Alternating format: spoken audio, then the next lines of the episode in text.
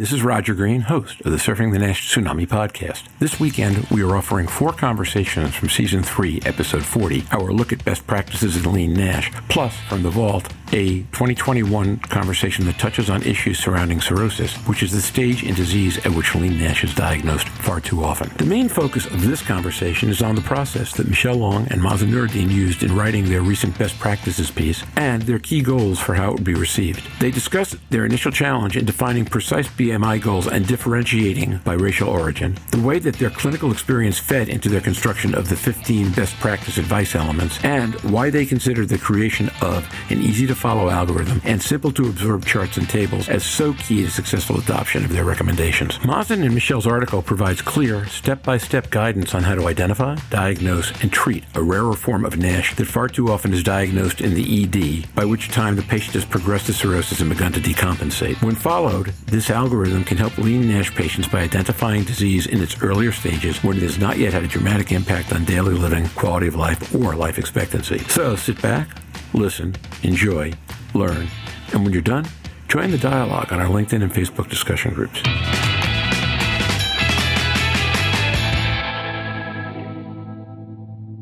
Why don't we move on to our episode? As I mentioned, I skim a lot of journals, and unbeknownst to me, I'm skimming and I noticed this best practices article on lean Nash from Mazen and Michelle. And I said, Oh, perfect. This is a subject I care about. And people who've been fantastic guests on the podcast. So uh, let me ask you folks to just start by talking about what was the impetus for you to put this together. Mazen Noureddin. I think we were asked for it, which we were quite excited about. I was excited about working with Michelle. It's the American Gastroenterology Association. They have been putting out a lot of these documents and papers, and I thought it was brilliant of their side to address this or tackle this problem that is prevalent, including the United States, not just Asia, as people think. And when we got the invitation, I said, yes, immediately and we got to work. Okay. This is a little different to me. So, what does it take to pull together a paper like this? Michelle Long. Yeah, it takes a lot of coordination. I think we had an outline that we started with, and we thought about what really is going to be practically helpful. And that comes a lot from our own clinical experience uh, and the kind of questions that we've had to address when we're seeing patients um, with suspected fatty liver disease who um, maybe don't fit the classic phenotype and are lean. And also just observations we've seen from looking at the literature. First of all, there's a lot of papers who use different definitions of lean, or they'll interchange non-obese with a with lean, and, and those mean different things. So first, we started with kind of getting on the same page around what are we talking about when we talk about NAFLD. It struck me that the first best practice being let's all get on the same page on what BMI we're looking at, and I said, boy, that's that's an, an interesting place to start, right? It's like where everybody should start, but you assume people are common, so they weren't. Okay, and then and then from there, what did you settle on early as being key points to address and things we wanted to make sure that people, or you wanted to make sure that people were thinking about and doing properly? One thing I, I really want to go back to is the definition of BMI, and I'll let Michelle does that because she was very precise when we started about that point. But in general, that the document summarizes best uh, practice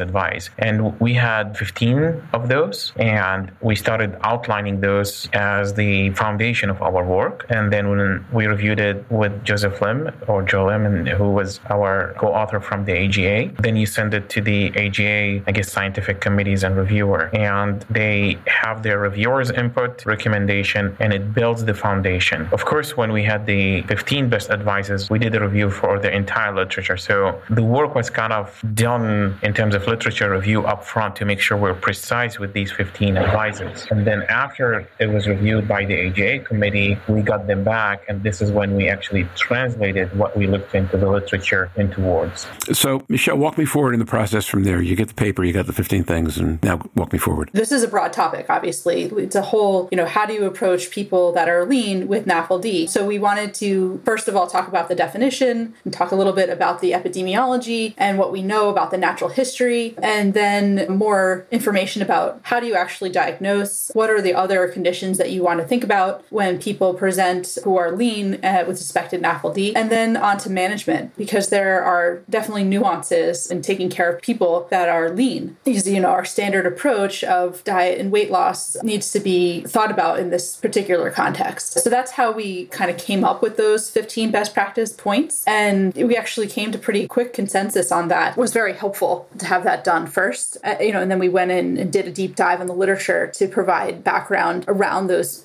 specific points. So that was the basic process of how we uh, went forward. Okay. Anything surprise you as you conferred together on this and went through the literature and all that? I mean, it sounds like saying no could be a little bit too confident, but probably no, because I think Michelle and I, we have been doing this for a while. I speak for myself and almost a decade, and I'm very focused on, on the topic. And I want to bring up one of my early cases. Um, I had two brothers from India that came to my office. They were lean and uh, they sat down in my office and they were frightened. And I started talking to them. One of them had F3 at age of 42, and the other one had no fibrosis at age of 38, I think, and they had biopsies with NASH. As I said, the 42 or 43 years old had F3, and the 38 or 39 had no fibrosis, which I thought initially like he was scared because of the F3, but then I learned that a brother of theirs died in India. They were here visiting in the US. The brothers of theirs died in India, and he was slightly older than these guys, I think 46 or 47, died of NASH cirrhosis. That's quite quite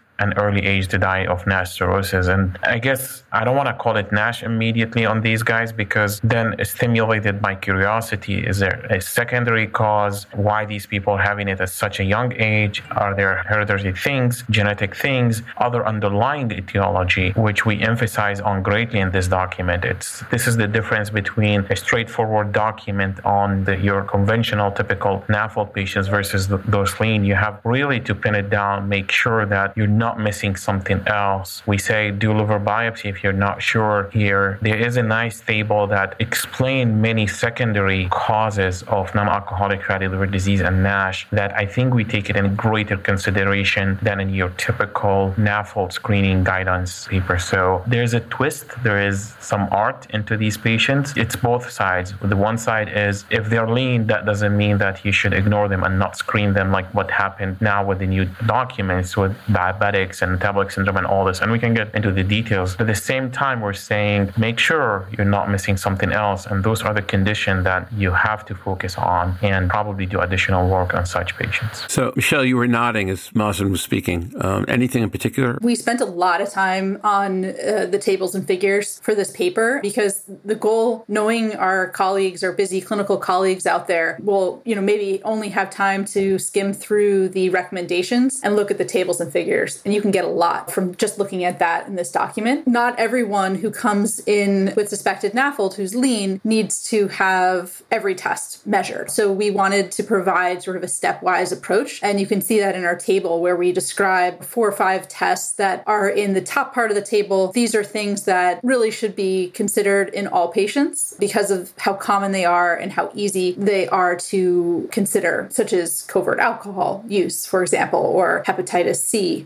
genotype 3 in particular, which often has fat. So, some simple considerations there. And then the bottom part of the table, we provide a lot of clinical information about different scenarios that you might take you down a different path and help hone your diagnostic tests. So, if they're thinking about a lipid disorder or other metabolic disorders that might contribute, or, you know, even pregnancy, where you might have special considerations. So, these are things that, depending on the clinical context, you want to consider in your patient patient that you're trying to figure out what is driving their fatty liver disease. Louise Campbell. I thought it was an excellent piece, and I thought there was a lot of synergy, obviously, with the other guidelines, so that we're trying to there's a definite move, obviously, that you were trying to mirror what is already out there. So there's a consistency of message, whether or not you're non lean or lean NASH, which I think is great because how do we just, most of the people I know who are slim with NASH, people have never really looked at it in the past. They've never even thought to look because they look slim or they go to the gym or other aspects. But did you think, or is there enough data there to split out the Asian population? Because obviously Asia covers a vast set of continent from Indian subcontinent, Bangladesh, um, Pakistan, all the way through Japan and down to the Vietnamese and that type of Asia. Was there a, a difference or a delineation in people's risk factors within the, again, subcategories within Asia? Because Asia is a big group. Yeah, that's an excellent point, Louise. We really don't have that granular detail at this point, unfortunately. That's definitely an area that we'll need more information as more studies are done worldwide with diverse populations. It's incredibly important. We do talk about the different BMI considerations, um, different cut, lower cutoffs for people of Asian descent, but you're right. I mean, that's incredibly broad categorization. So hopefully in future iterations of this, we can get a lot more specific. Yeah, I want to echo Michelle. A lot of our literature actually came from Asia. Like, for instance, the 3 to 5% recommendation of weight loss. Although people say, I don't, they don't have much weight to lose, there, lot of them you see like there's improvement with that 3 to 5%. And this is based on a study done by Vincent Wong. And it showed that it helped these patients with their alcoholic fatty liver disease. So, again, to emphasize, a lot of data came from Asia. But all, I mean, after this document or toward the end of it, which we did not include, that we just published a paper from the NHANES data on Asian American and hepatology communication, showing that Asian Americans that they tend to be more lean, which is not surprising, but also they did not necessarily had less fibrosis or advanced fibrosis, uh, fibrosis than the regular non-lean patients or normal weight patients. So there are data emerging, as Michelle said, we need more and more from uh, Asia, as like Asia had a lot, but we also need it from the West lean as well. There are papers that came from India on lean NAFLD, one published in Hepatology a few years ago, and it was quite informative. And now, back to Roger. We hope you've enjoyed this recording. If you have any questions or comments about the content of this conversation or the entire episode, please send an email to questions at surfingnash.com. We'll be back next week with a new episode of Surfing the Nash Tsunami on Wednesday, August 17th. Jorn will be back from vacation and Stephen Harrison will be with us. Until then, stay safe and surf on. We'll see you on the podcast. Bye bye now.